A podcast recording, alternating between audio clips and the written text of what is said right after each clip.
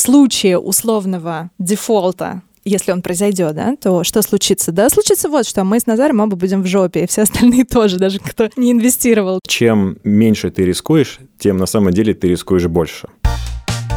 Всем привет, это «Калькулятор», подкаст «Медузы» о том, как зарабатывать, тратить, копить и инвестировать деньги. И мы его ведущие. Наталья Грибуля, предприниматель и автор телеграм-канала о финансовой грамотности «Это тоже считается». И Назар Щетинин, основатель IT-компании в сфере финансов и автор YouTube-блога «Вредный инвестор». Наташ, мы добрались с тобой наконец-то до этой темы. Я да. улыбаюсь, сижу уже пять минут. Я только хотела сказать, что передо мной сидит ужасно довольный Назар, который внутри наверняка танцует, потому что наконец-то мы добрались до главной темы, которую мы с ним ждем. Как и все прекрасно, мы будем смаковать это. У нас будет несколько выпусков про инвестиции. Сегодня водное занятие. Назар, давай разбираться с самого начала, с АЗОВ. Куча вопросов от слушателей. Что такое инвестиции? Как они вообще работают? Кому они нужны? Зачем? Когда? Окей, ну сначала простое объяснение. У тебя есть свободные денежные средства.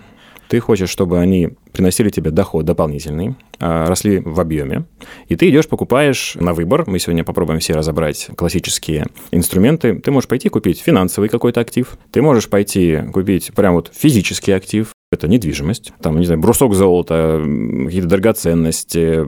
Есть еще более экзотическая тема, как товары, Основная задача со временем, через год, там, через 10 лет, получить дополнительный доход. Все это вот совсем простое поверхностное объяснение. Супер, да. То есть отличие инвестиций от не инвестиций в том, что цель инвестора всегда это получение дохода через какой-то определенный промежуток времени. Окей, с инвестициями понятно. Я хочу, чтобы мы с тобой проговорили важную вещь. Чем инвестиции отличаются от спекуляций? Окей, есть классический ответ. Э, между спекуляцией и инвестицией разница только в сроке.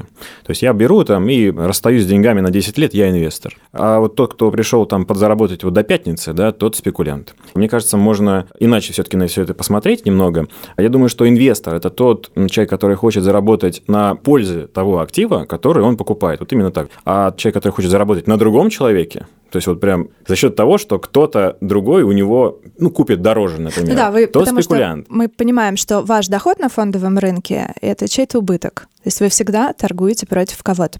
То есть, если ты хочешь просто заработать на другом, на том, что какой-то случился ажиотаж, а ты один это такой хитрый заметил, и сейчас кому-то другому продал какой-то актив, там, не знаю, квартиру там, или акции, то есть ты воспользовался этим ажиотажем, ты спекулянт. Если ты купил эту квартиру, например, там, или эти акции, потому что ты ждешь от нее отдачи, то есть там от аренды, от акций, дивидендов, то ты инвестор. То есть это как бы чуть другой взгляд, но он настраивает, как мне кажется, верно. Отлично, да, мне нравится эта теория, и наша задача сегодня поговорить вот о том самом мышлении инвестора, который инвестирует и владеет какими-то активами, и думает о том, что с ними будет там, на длинном горизонте через 5, 10, 15, 20 лет. Сейчас будет самая важная часть этого эпизода. Тревожная красная кнопка, большая, нажимается, тревожный звук. Давай расскажем, когда человек готов стать инвестором, когда он может инвестировать. И какие условия должны быть соблюдены? Я прям настаиваю на том, э, чтобы вы становились инвесторами тогда, когда уже есть подушка безопасности. Можно и без этого. Можно сразу вот, живя от зарплаты до зарплаты, пойти рискнуть, но закончится это очень плохо. Почему? Потому что когда у вас есть подушка безопасности, вы просто чувствуете себя спокойнее, вы понимаете, что она есть, там подрастает, ну и пускай так. Когда же эта подушка безопасности находится на фондовом рынке, например, или в какой-нибудь квартире, просто так из нее не выйти, да, не выпрыгнешь, да. Ну, в каком-то, да, низколиквидном активе, который вы можете да, продавать да, да, 5 да. лет. И когда ты не можешь к ним обратиться в любой момент, ты переживаешь, а эмоции – это враг инвестора. Деньги любят тишину, нужно ну, долго и терпеливо порой э, наблюдать за тем, как твои активы растут в цене, потом падают. Это, к сожалению, обычное дело. Но когда ты понимаешь, что вот так растет и падает ну, все, что у меня есть, к этому спокойно относиться просто невозможно. Самое главное правило – инвестиции не могут быть вашими последними свободными деньгами. Ни в коем случае. Сначала подушка безопасности, потом инвестиции. Потом все остальное, да. Мы посвятили отдельный эпизод э, подушки безопасности, стабилизационному фонду, как его собрать, какими способами, как себя мотивировать и так далее. Послушайте и принимайтесь за эту финансовую цель в первую очередь. Ну и давай, наверное, к активам. То мы с тобой говорим активы, активы, вкладываем деньги в активы, инвестируем в активы. Давай поговорим, что это за активы и какими они бывают. Есть четыре классических вида активов. Это долги, это бизнес, это недвижимость и это товары. Вот четыре таких больших направления были. Четыре большие идеи, четыре класса активов. Теперь подробнее про каждый. Давай начнем с бизнеса. Мне кажется, это самая понятная для многих идея. Есть множество способов инвестировать в бизнес. Можно стать ангелом-инвестором, пойти и вложить свои деньги в стартап и получить прибыль, когда этот стартап пройдет некий этап развития, разовьется и станет прибыльным. Можно пойти и купить на фондовом рынке акции компании, которая уже прошла все эти этапы развития, все, и стала публичной, и завладеть крошечным кусочком этого бизнеса. Можно пойти и открыть со своим другом вместе на миллион рублей палатку с шаурмой или небольшую кофейню и получать прибыль через несколько лет. Следующий тип актива – это долг. Что такое долг и как его можно выдать? Ну, кроме того, что можно, естественно, прийти к соседу и ему дать долг, если просят, не рекомендую. А, можно инвестировать э, свои деньги в, наверное, самый популярный инструмент в мире, самый емкий, самый большой – это рынок облигаций. А облигации – это просто форма юридическая дать в долг кому-то. Там можно дать в долг и государству, можно дать бизнесу другому, можно дать э, какому-то муниципальному округу. В общем, много кто хочет взять ваши деньги в долг через облигации облигации. В каком-то смысле долг – это, ну, будете смеяться, даже обычный банковский депозит, потому что когда вы приносите деньги в депозит, кто-то берет ваши деньги и покупает себе фен в кредит. Поэтому всегда в итоге все заканчивается тем, что кто-то взял долг. И если он не будет возвращать, ну и вы не будете получать доход, ну и банк тоже. Ну и товары – это тоже огромный класс активов. Что является товарами на фондовом рынке и во что можно инвестировать деньги? Ну, например, нефть, драгоценные металлы, зерно, сахар и прочие подобные вещи. Вы не покупаете эти вещи в физическом эквиваленте, то есть вы не купили мешок зерна, но за ценной бумагой э, скрывается тот самый актив. Это значит, что где-то там, далеко, вам принадлежит немного нефти. Ну и последний и э, такой желанный способ инвестировать деньги – это недвижимость. Купить много однушек и сдавать их. Король однушек. Е-е-е. Да, король однушек, да. Каждый день забирать деньги, только ездить. Хочу сказать, что тут э, такая тонкая грань непонятная, где недвижимость как класс активов заканчивается, а где начинается бизнес, я вот даже не могу заметить эту грань. Когда у тебя действительно 40 однушек, и ты там занимаешься тем, что там, не знаю, 10 из них сдаешь под какие-то одни цели, 10 под другие, мне кажется, это полноценная работа уже. То есть это реально как бизнес, наверное, то есть уже другой класс актива. Согласна. А если ты купил коммерческую недвижимость, то у тебя столько с ней всякой возни и головника, что вот, это тоже вот, превращается да. во вторую full-time работу. Ну, хотя я знаю людей, которые покупают недвижимость, в свою очередь, как товар. У нас был такой тип актива, когда они никому не сдают ничего, просто они их накупают больших квартир и говорят, со временем, через 10 лет будет очень дорого стоить, да, и ждут того, что просто вырастут квадратные метры, все, в цене. Недвижимость, Назар, миллионы вопросов начинающих инвесторов, связаны с этой инвестиционной идеей покупка квартиры, покупка недвижимости. Вопрос. Вот у меня есть инвестиционная идея. Купить квартиру и сдавать. Чем она плоха? Она абсолютно ничем не плоха. Только нужно правильно понять, что будет происходить, когда вы займетесь таким способом инвестирования. Вам надо будет заниматься тем, что обновлять эту квартиру, потому что старую квартиру, которая там все разбита и старая мебель будет хуже снимать или будет снимать, но дешевле, вам придется инвестировать туда опять деньги для того, чтобы получать хорошего клиента. Плюс вы будете заняты, то есть это не пассивная инвестиция. Вы реально будете все-таки задаваться вопросом, там, что мне делать с этой квартирой, вам будут звонить, говорить, что там вода сломалась, почините, да. Это абсолютно нормально, будет приходить к вам доход, но важный момент понять, что это инвестиция с вашей отдачей, это инвестиция с занятостью. Это в каком-то смысле даже маленький бизнес на самом деле, а не просто вот такая пассивная инвестиция. Я купил что-то и забыл. Нет, это точно не про такой кейс. Я, наверное, тоже скажу, что я думаю про инвестиции в недвижимость, поскольку это супер популярная инвестиционная идея в России. Мое мнение такое. Это инвестиция с довольно низким риском, и с довольно низкой доходностью. Ну, то есть одна из самых низких по доходности. Поэтому, если вы хотите надежно сохранить свободные деньги, то, да, наверное, в нашей стране это подходящий для этого инструмент. Если вы хотите получать доходность выше банковского депозита, то недвижимость и квартира, в частности, это не подходящий инструмент. Мы с тобой подошли к теме, супер важной для любого инвестора, это слово «риск». Мы так начали бодро, можно туда деньги, сюда принести. Но мы вот эту вещь не обсудили, что действительно, кроме того, что есть доходности, есть и риски. И вот на примере недвижимости, ну, хорошо, что мы с этого начали, действительно, можно сказать, что риски очень низкие, и никого мы здесь не собираемся переубеждать. Но и доходности очень скромные. И я думаю, следующую тему, которую нужно поднять сегодня, это о том, как полюбить риск, почему его стоит полюбить, как на него посмотреть по-другому.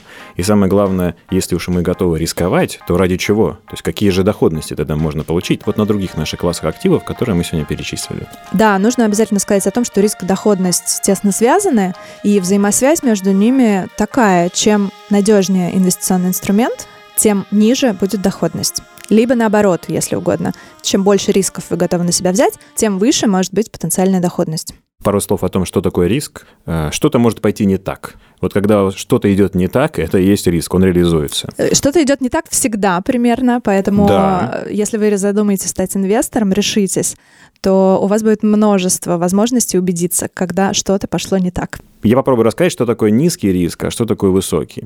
В некоторых случаях это супер очевидно. Ну, допустим, как в случае с квартирой. Да? Действительно, риски того, что там квартира у вас исчезнет как-то, ну, они очень малы. Сложно выдумать даже.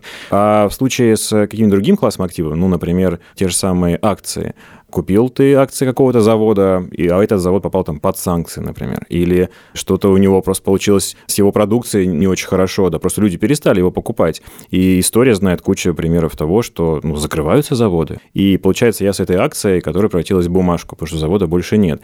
И тут в случае с заводом причин может быть миллион. Эта ситуация очевидна для всех, и примерно так и размечается риск. Ага, получается, что сложно даже выдумать, что плохого будет с квартирой, а вот в случае с бизнесом индексом там, или с акциями миллион причин можно да, придумать.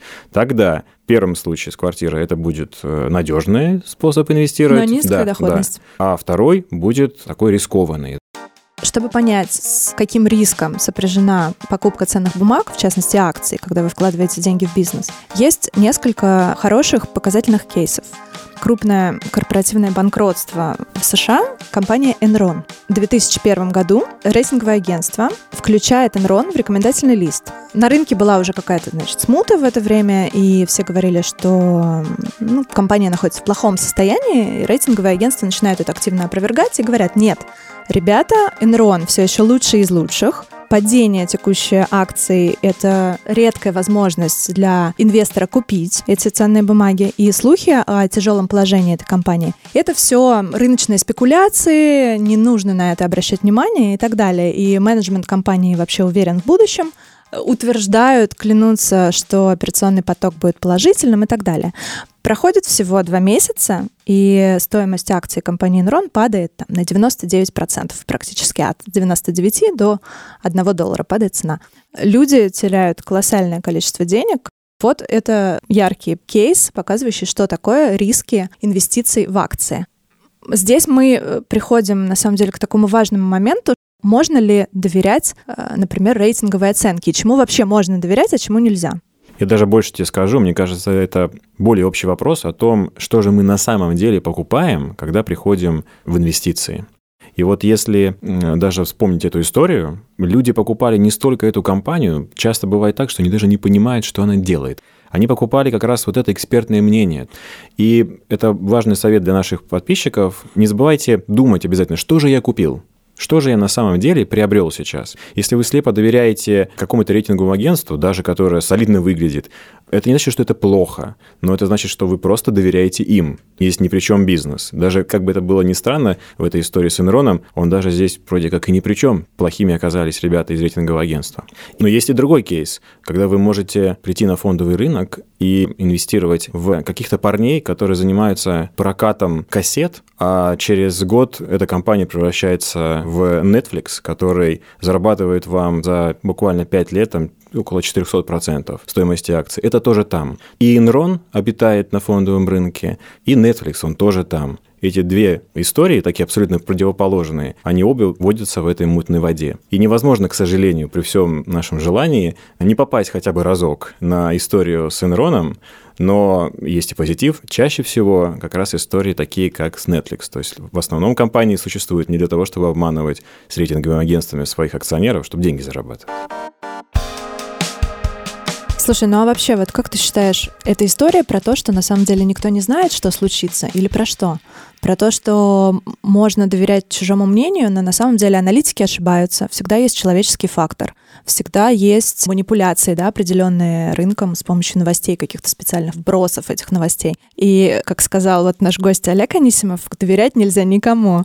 Ты ну, согласен с этим? Ну, come on, у меня канал называется «Вредный инвестор», да, наверное, неспроста. Ну, конечно, я считаю, что не то чтобы нельзя никому доверять, можно послушать, но нужно не забывать, что ты покупаешь на самом деле. Если ты действительно доверяешь этому человеку, который проводит много времени в аналитике, он адекватный, там, не преследует никаких целей тебя обмануть, и каким-то образом ты все это выяснил, немаловажный момент, то, ну, можно, наверное, его слушать и инвестировать, следить за ним. Но когда что-то пойдет не так, не нужно нужно говорить о том, что там проблемы в компании, там, или, не знаю, или Трамп что-то не то сказал, там, или экономика такая. Нет, просто человек, которому ты доверял, который проводил аналитику, оказывается, он ошибается, например, да, или он заблуждался. И ты инвестировал деньги все это время в него. На самом деле получается, что мы все равно так или иначе не можем сформировать свое абсолютно независимое мнение, да, мы все равно что-то читаем, слышим, кого-то считаем более надежным источником, кого-то менее надежным источником. И вот мы посмотрели на какую-то компанию, да, и говорим, я считаю, что это классный актив, надо покупать. Я не могу сказать на сто процентов, насколько это мнение истинно мое или оно мне навязано кем-то, чем-то, неким информационным шумом. Вот я думаю, что, э, как ни странно, есть большой негативный эффект от этого шума. И из моей практики я вот вижу, как поступают частные инвесторы, часто они выбирают между мнениями, и никто не хочет взять и разобраться, ну, как бы чуть глубже. Самый большой мем вокруг фондового рынка, например, это когда люди занимаются аналитикой, ругаются в чатах, доказывают, что нет, это вот новость хорошая или плохая, и при этом даже не знают, что делает компания. Они ни разу не посещали сайт компании, которые собираются покупать. И вот ну, суть мема, уж не знаю, как там это посчитали люди, что принимается решение о инвестиции там, в ценные бумаги быстрее, чем просто покупка телевизора или холодильника домой. Когда ты покупаешь холодильник домой, то ты читаешь отзывы, ты там смотришь, сколько там литров в этом холодильнике. А когда покупаешь завод, то ты просто прочитал последнюю новость, такой, типа, нормально можно купить. В общем, я думаю, что возможность сформировать свое мнение, оно будет наивное, оно не будет кем-то надиктовано. И такой совет в этой задаче нужно быть проще. Если компания выпускает хороший продукт, если он всем нравится, если он нравится вам, если компания генерирует прибыль, платит дивиденды, на этой точке уже можно сказать много об этой компании, что она окей, и даже без мнения обойтись. Если вы не понимаете, что делает компания, если вы не понимаете, на чем она зарабатывает, если она участвует в каких-то сомнительных историях, да просто пройдите мимо. Этих компаний, их тысячи. Выберите ту, с которой вам будет, ну, суперкомфортно, которую вы понимаете, которой, может, сами пользуетесь даже. И вы с ней останетесь там, ну, на года, когда что-то, может, пойдет временно не так, то вы будете спокойно улыбаться, говорить, да я знаю эту компанию, она делает крутые вещи, она будет делать их и дальше, я абсолютно спокоен. А другое дело, когда вы, по мнению какого-то другого человека, купили какую-то непонятную вам историю, этот человек исчез из вашей жизни, что-то пошло не так, и вы сидите и чувствуете себя обманутым. Вот чтобы этого не происходило, я думаю, что мнение нужно формировать самостоятельно. Ну вот смотри, вот, например, компания «Газпром». Да. Надежная, большая, все знают, чем занимается компания «Газпром» посмотреть, если на стоимость акций компании «Газпром» в 2008 году, Миллер обещал тогда, что стоимость компании достигнет 1 триллиона долларов. И посмотреть на стоимость акций компании «Газпром» а, в 2019 году. Неприятный сюрприз многих людей ждет. И вот я, неквалифицированный инвестор, новичок, в 2007 году, в 2008 пытаюсь разобраться, как бы вложить мне деньги туда, не вложить. Э, что мне остается делать? Я открою эту отчетность, и я буду над ней пыхтеть, сидеть полдня. И реально, пока у меня парни повалят из ушей, потому что очень тяжело новичку разбираться с отчетностью компании. Мне остается только поверить какому-то мнению, да, поверить каким-то экспертам, поверить рейтинговым агентствам. То есть я все равно прихожу к тому, что мне нужно принять как бы чье-то чужое мнение за свое, сказать там, да, я считаю, что Вася Пупкин прав, когда говорит, что компания это будет стоить 1 триллион долларов. Это прекрасная иллюстрация как раз того, о чем я до этого говорил. Это инвестиция в мнение, это инвестиция в обещание какого-то, естественно, солидного человека, которого хочется доверять, о том, что все будет здорово с компанией, и все акционеры заработают деньги. И вот выясняется, что обещание там ничего не стоило на этом отрезке времени. А как выйти из этой проблемы? Первая часть – это пойти разобраться самому. Это не будет просто. Надо будет потратить время, но, к счастью, вот, по крайней мере, на 2019 год есть источники, даже бесплатные, где можно поучиться, потратить время, энергию и тратить потом для того, чтобы составлять собственное мнение, не доверять никаким обещаниям. Второй вариант – вы приходите к тем людям, которые занимаются профессиональным анализом, но не стоит забывать, что они тоже могут ошибаться. Если бы они всегда формировали правильные гипотезы, которые всегда подтверждались бы, то, наверное, они не оказывали таких услуг. Да? То есть нужно понимать, что вы покупаете на самом деле. Либо чужую экспертизу, либо все-таки компанию. Я, конечно же, рекомендую пойти поучиться самому. Не считаю, что это сложно, но правда такая, что жизнь не всегда дает возможность заниматься этим анализом и хочется заниматься чем-то другим. Но если вы приходите к каким-то специалистам, посмотрите, чтобы они не были ангажированными. Потому что вот в твоем примере с «Газпромом», ну, это говорило первое лицо компании. Конечно, он расскажет, что будет все хорошо, правильно?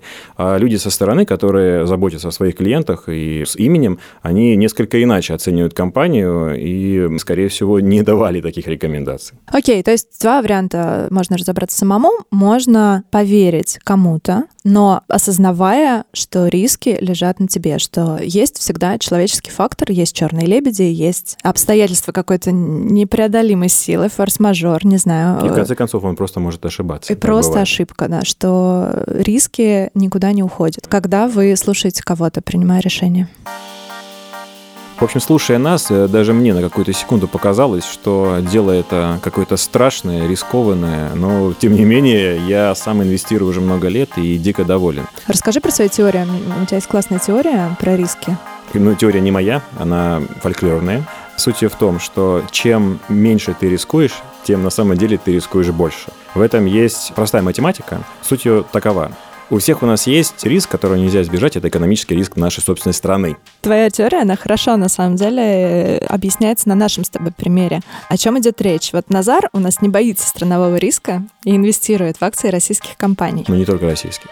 Не только российских, но как бы в том числе и в российские компании, да? А я боюсь странового риска и ну, мало верю в улучшение инвестиционного климата в нашей стране и не готова инвестировать в российский бизнес в случае условного дефолта если он произойдет, да, то что случится? Да, случится вот что. Мы с Назаром оба будем в жопе, и все остальные тоже, даже кто не инвестировал ни в какие ценные бумаги, просто прилетит всем и прилетит э, серьезно. Мне особенно любопытно слышать мнение людей, которые инвестируют в надежные, консервативные такие активы, как, допустим, недвижимость, и рассказывают мне, ну вот однушка у меня она есть, и всегда будет кто-то значит, ее снимать у меня, а вот твой «Газпром», Сбербанк, «Лукойл», «Роснефть» все обанкротится, я говорю, поймите, О, да, в той стране, в которой все эти четыре компании банкротились, никто у вас однушку никто снимать, не будет. Не будет. И... И... Его будет одинаково тоскливо и вам, и Плохо мне. будет да. всем, абсолютно. Плохо кто инвестирует, всем. кто не инвестирует. Ну, то есть реально единственное спасение — это будет как можно быстрее покинуть этот корабль. Но в случае, если с экономикой России все будет прекрасно. Что-то изменится. Что-то изменится. Менедж, Назар, менеджмент изменится страны. Назар этой. получит суперприбыли потому что он не боялся странового риска. А Наташа не получит ничего, потому что она боялась странового риска и боялась рисковать. Ну, продолжит сдавать однушку, как бы, просто вот и все. Да. Я получу очень много, неограниченно потенциально, а тут будет ограничена доходность только этой однушкой всегда приводится такая статистика, что вот Америка, американский фондовый рынок с 40-х годов, он вырос вон на сколько тысяч процентов. Если вы купили акции тогда, ну, отдельная тема, что столько не живут, вот вы бы уже заработали много-много денег. Ребята, в 40-е в Америке последнее, что вы хотели делать, это инвестировать в какие-то ценные бумаги. Там было настроение совсем другое. И как раз те смелые люди, кто тогда нашел себе силы эти акции купить, когда этого не хотелось сделать, вот они-то и приняли участие в этом бешеном росте и заработали эти 10 тысяч процентов. Не поверишь, но я сейчас смотрю на Россию как раз примерно так. То есть мы сейчас в США 40-х. Да, я прекрасно понимаю, что там коррупция, это официальная статистика, непростое время, но если оно стабилизируется, то как раз я приму участие в этом росте. Вот, если нет, да, пострадают все, и в том числе однушечники. Так, ну что, остались еще желающие инвестировать после всего, что мы рассказали сейчас с Назаром? Наша цель — рассказать правду, не вводить никого в заблуждение и не говорить о том, что быть инвестором легко, что инвестиции — это легко и просто, быстро. Нет, это не просто. Нет, это не легко. Да, нужно разобраться, да, нужно потратить время. Да, нужно почитать, подумать, посмотреть, послушать, переварить кучу какой-то информации для принятия решения, осознать свои риски и тоже потратить на это время. Но, как показалось сейчас классная история Назара, которую он достал как туз из рукава, Награда за все это – это прибыль. Та высокая доходность, которую вы можете получить, принимая на себя риски и неся ответственность за свои инвестиционные решения. В следующем эпизоде мы поговорим про более прикладные вещи, про то, как выбирать брокера, про то, как открыть брокерский счет и то, как справиться со своим недоверием к брокеру. А сейчас мы с вами прощаемся. С вами был подкаст «Калькулятор» и его ведущая я, Наталья Грибуля. И Назар Щетинин. Подписывайтесь на нас и другие подкасты «Медузы», чтобы не пропустить новые эпизоды. Мы есть на всех основных платформах в iTunes, Apple Podcasts, Яндекс.Музыке, Кастбоксе и Букмейте. Ссылки на наши страницы вы найдете в описании эпизода. А еще мы выкладываем наши выпуски на YouTube-канал «Медуза». Встретимся на следующей неделе, пока можно послушать и другие подкасты «Медузы». Например, новый подкаст о еде «Сложно ищи». Всем пока. Пока-пока.